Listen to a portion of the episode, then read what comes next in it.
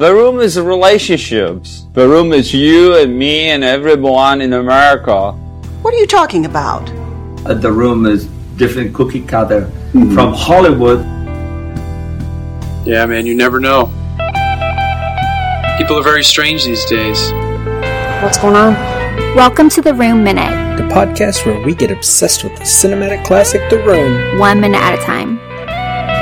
You have no idea what kind of trouble you're in here, do you?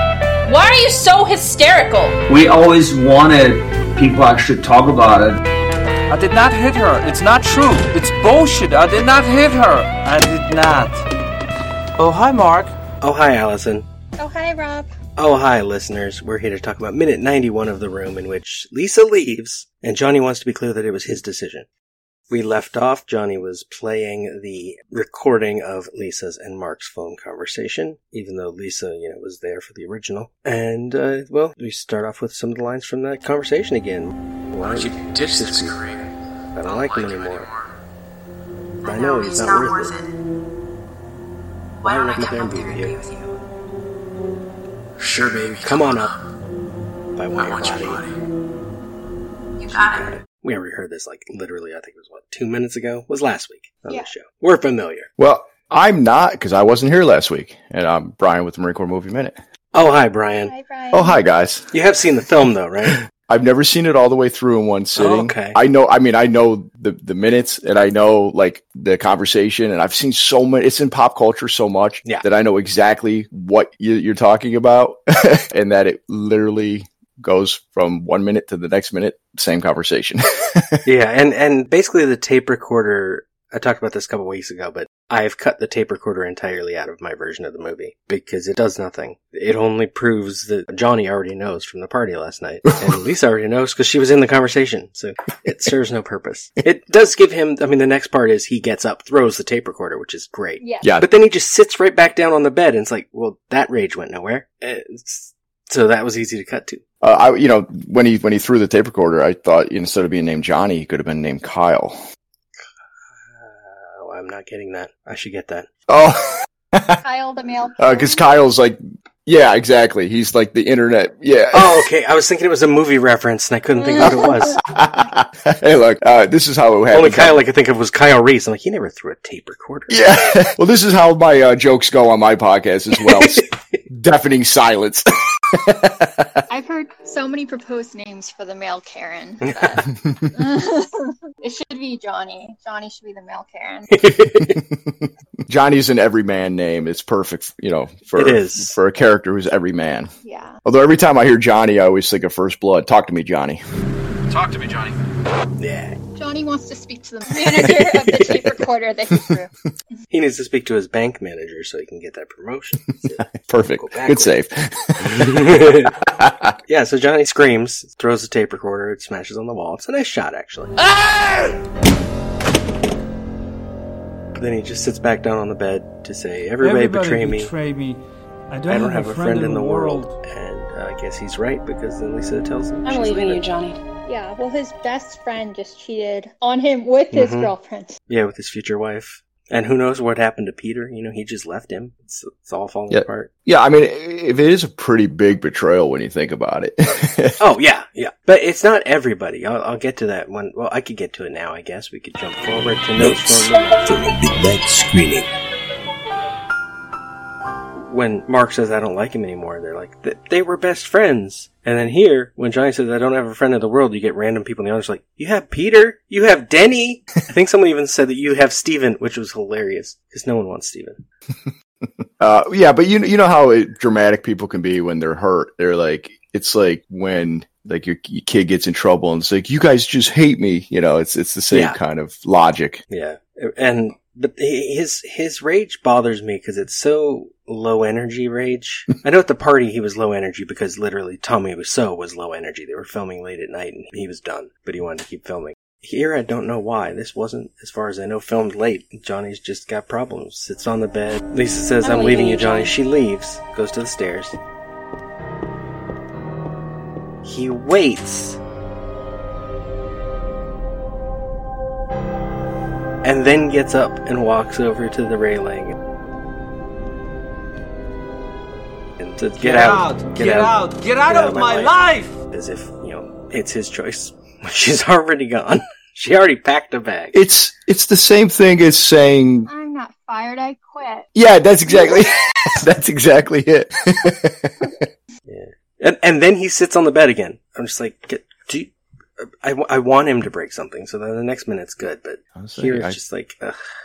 It's you got it's it's a slow simmering rage that's building, and, and we're just we're just not seeing Yeah. what's you know internally going on. he's on. not conveying it very well.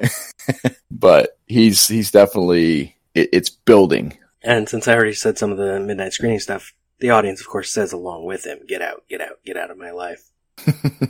and back on the bed, he, I don't know if you call it a scream, a yell, a grunt, whatever noise it is he makes. And then, uh, It's an Arnold Schwarzenegger. Ah! Yeah. well, yeah, in the in my spelling, it's A G H something. I, I, if I can make a comment about the tape recorder that he Yeah. threw that doesn't exist in your edit, it's very similar to the tape recorder like my dad used to use when we were kids to like record us talking and he'd play back. It's like this is the epitome of technology at the time.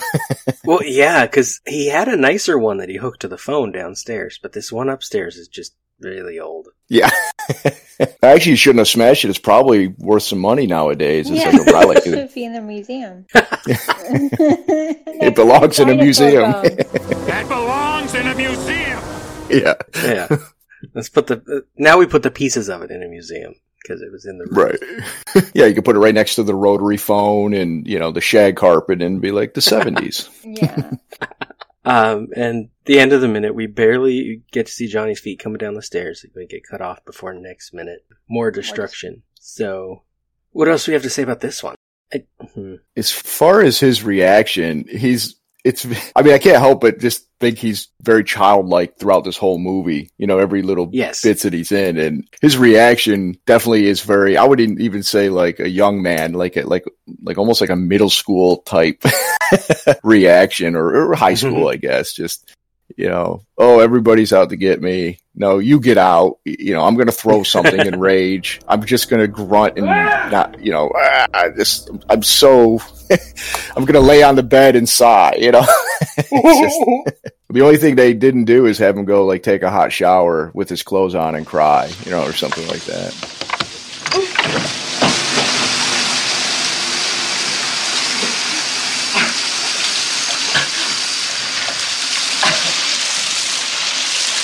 I don't think I know what's happening to me.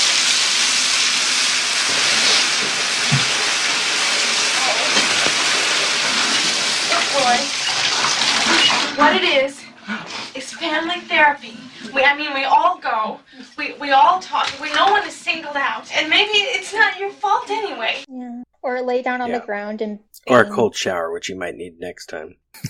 You know like little kids will lay down on the ground and like wail their their hands and their feet. That's what he should have done when he li- sits down in a couple minutes on the pile of clothes and bedding. Instead of grabbing a dress and a gun, he should have just, you know, shook until he could not shake anymore. It's, it's almost like it's not far off from that anyways, though. like Lisa's trying to pick him up, but he won't lock his knees, so he just keeps Yeah. falling over. He's like, come on, stand up. It- yeah, it, what begins as a childish sort of tantrum changes pretty quickly into an adult version, but it doesn't, I don't know if it changes smoothly. Is there much smoothly about In this movie? Uh, no. I, I, I, do. I just think the the dialogue of like, yeah, I don't like him anymore. It's very awkward and yes, yeah, like like nobody really talks like that. yeah, I just don't like him anymore. Did, would- uh, was there ever ever an explanation why the, the heel turn on on Tommy or on Johnny, I should say, or is it just because? It's kind of just because, yeah. Yeah. I mean, we we know why Lisa's Lisa, but Mark and Johnny's reactions to things are more just whatever fits the scene. Nothing a game of football can't. Like I don't, I don't know why Mark doesn't like Johnny here. Like it, Johnny not liking Mark, I would get, but Mark went into this knowing what was going on and did it anyway. He blamed Lisa, but he did still did it. Right, right. Well, it's almost like the script said so. Yeah. Well, and since then, since he was having like having sex with Lisa, He's gone jogging with Johnny, gone out to lunch with Johnny. He's talked to Johnny about helping him get a loan. They're still friends until a birthday party where Mark and Lisa suddenly were dancing close together, and it. I don't. We, I, no. Is there smoothness now? Which made it very easy to re-edit some of the, the thing actually, because the, scene transitions. I'm like, well, I just move that scene transition. Now, have you guys talked about the disaster artist at all? Yes, I, I come to the book often and talked about the movie a little bit, but not much. How how accurate is the the movie to the book? Because I've not read the book, I've seen the movie. The movie simplifies a lot, but I think it does a pretty good job of conveying the relationship between Mark and Johnny Okay. that is central to it. And how how close to real life do you think that movie was, or do you think it was uh, some liberties taken? I think once they're shooting the film, it's pretty close. I mean, it, it kind of uh, amalgamates some characters a little bit because they had, you know, three directors of photography. They didn't just have the one guy stick around. And they make Sandy Schklair a little too likable. Okay. uh, he's the guy who uh, did most of the directing. You know, in Okay. quotes. Yeah. I, I've read his book also, and he's kind of a dick, but he knows it. His narration of his own book, I'm like, you're annoying, dude. you need to stop it. But what's great about the Disaster Artist as a book, though, is it adds a lot more because essentially Greg Sestero adds a sort of fictional version of Johnny's life or Tommy's life, and so it keeps coming back to this story of Pierre and how he ended up in New Orleans and then San Francisco and became Oh, okay. Tommy Wiseau. And it's presented as kind of fictional, but I think he presents it that way because he thought Tommy might get mad if he said this is absolute fact. Yeah. And it all plays kind of realistic, like that he's this guy from Poland who moved to New Orleans. He like learned French before he learned English, so it's like English is his at least third language, and so he's never been that great with it. But he went to San Francisco and did well selling stuff to tourists, and changed his name. Eventually returned to acting after he was nearly killed in a car accident, and had a big breakup with a woman. Those might have occurred around the same time. I'm not sure. Which led to this. And but those things, like the breakup with the woman and the car accident, I think are briefly mentioned in the movie version of Disaster Artist, but they're like kind of barely touched. Yeah, they mentioned the they definitely mentioned the accident. I'm trying to remember if I if they mentioned the breakup, but this whole movie plays like he's he's airing some uh baggage out.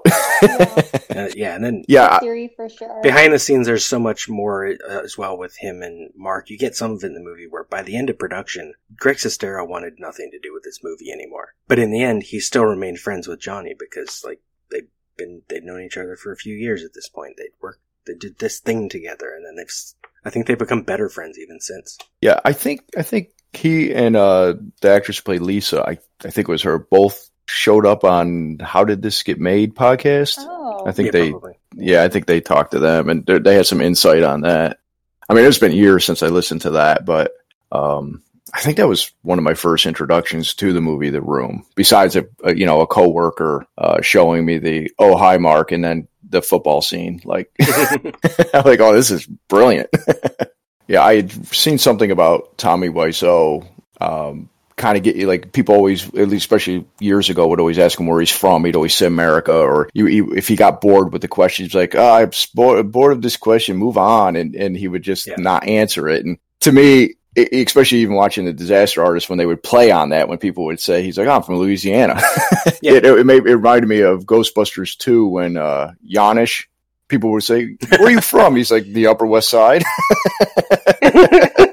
Johnny, where in the hell are you from anyway? The Upper West Side? I understand why he Tommy was presenting himself the way he did because he he wanted to be and uh, in this movie he's basically channeling or trying to channel James Dean and Marlon Brando. Yeah. You know? And that's like quintessential American acting. And so of course he's not going to say, "Oh, I'm from Poland." At best he says Right. he's from New Orleans, which technically he did move from New Orleans to San Francisco, so he was from there at one point.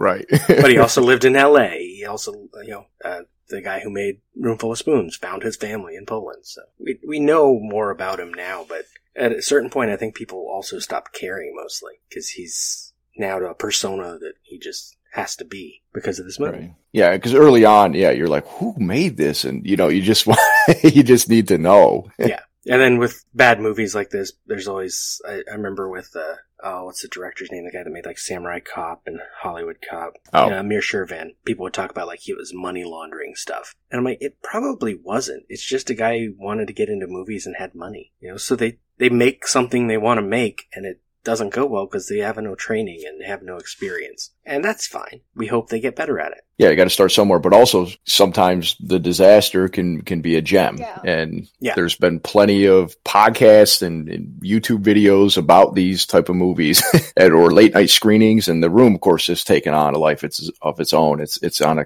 completely different level. Would you say it's the Rocky Horror picture of our generation? I I think it would have to be yeah. It's it's a different meaning to its audience, I think, but the effect is the same because that was like young people in the seventies jumped onto that and then through the eighties, and now it's you go to one of the like sold out screenings of this, and it's a bunch of drunk college students right. having a good time, being insulting and rude and doing whatever they want because it doesn't matter. right. Be who they want to be for the for a couple hours, and people come in costumes and do all that stuff, and it's great. Yeah, there's definitely some similarities. They're occasionally rude and horrible and misogynistic, but we've covered that hmm. a lot. Can't say that I'm surprised, especially when you just add, factor in what you said: drunk, Yeah. young, college. You know, And this movie is very anti Lisa, so it's very easy Yeah. for the audience to be anti Lisa. yeah. Does she have any redeeming qualities in this movie? None that I've seen that I could think of. Slowing it down one minute at a time, we have found them. And I think there is an argument to be made as to, like, I don't know how old the character is. She is roughly college age or just past. The actress is 21, but has supposedly been in this relationship for seven years. And so this is the only relationship she's had. She's gotten bored. Her job's not doing well. In my edit, then her mother tells her she has cancer, and then Johnny gets drunk and maybe hits her. Then she cheats. You know, I reordered it a little because it makes her a little more sympathetic. Otherwise, uh, it's hard to be, it's hard to have her be sympathetic because you have the scene a few minutes ago on the rooftop where she's talking about lying about having a baby, and it's like, she's not a good person. So, Bryon, Sure. you want to tell the listeners where they can find more of you? I'm a co-host of the Marine Corps Movie Minute podcast, where we're breaking down the movies of the Marine Corps uh, or, or movies that feature Marines uh, one minute at a time. And our our first jump into this is the movie Heartbreak Ridge with Clint Eastwood. But uh, we'd love if anybody wants to go find us and start from the beginning and catch up, and we'd appreciate it. And we're the Marine Corps Movie Minute podcast. So it's nothing wrong when people make fun of the project, in this case, the room. The Room Minute is a production of Lemming Drops Studio. You can find more content at lemmingdrops.com. Follow the Room Minute on all the obvious social media. If you've got any stupid comments after the show, You can leave them in your pocket on Facebook. If you like what you hear, throw us a rating and a review on your podcatcher of choice. Thank you for listening, and remember, if a lot of people loved each other, the world would be a better place to live. It's over, Johnny. Leave us! It's over! Nothing is over! Nothing! You just don't turn it off!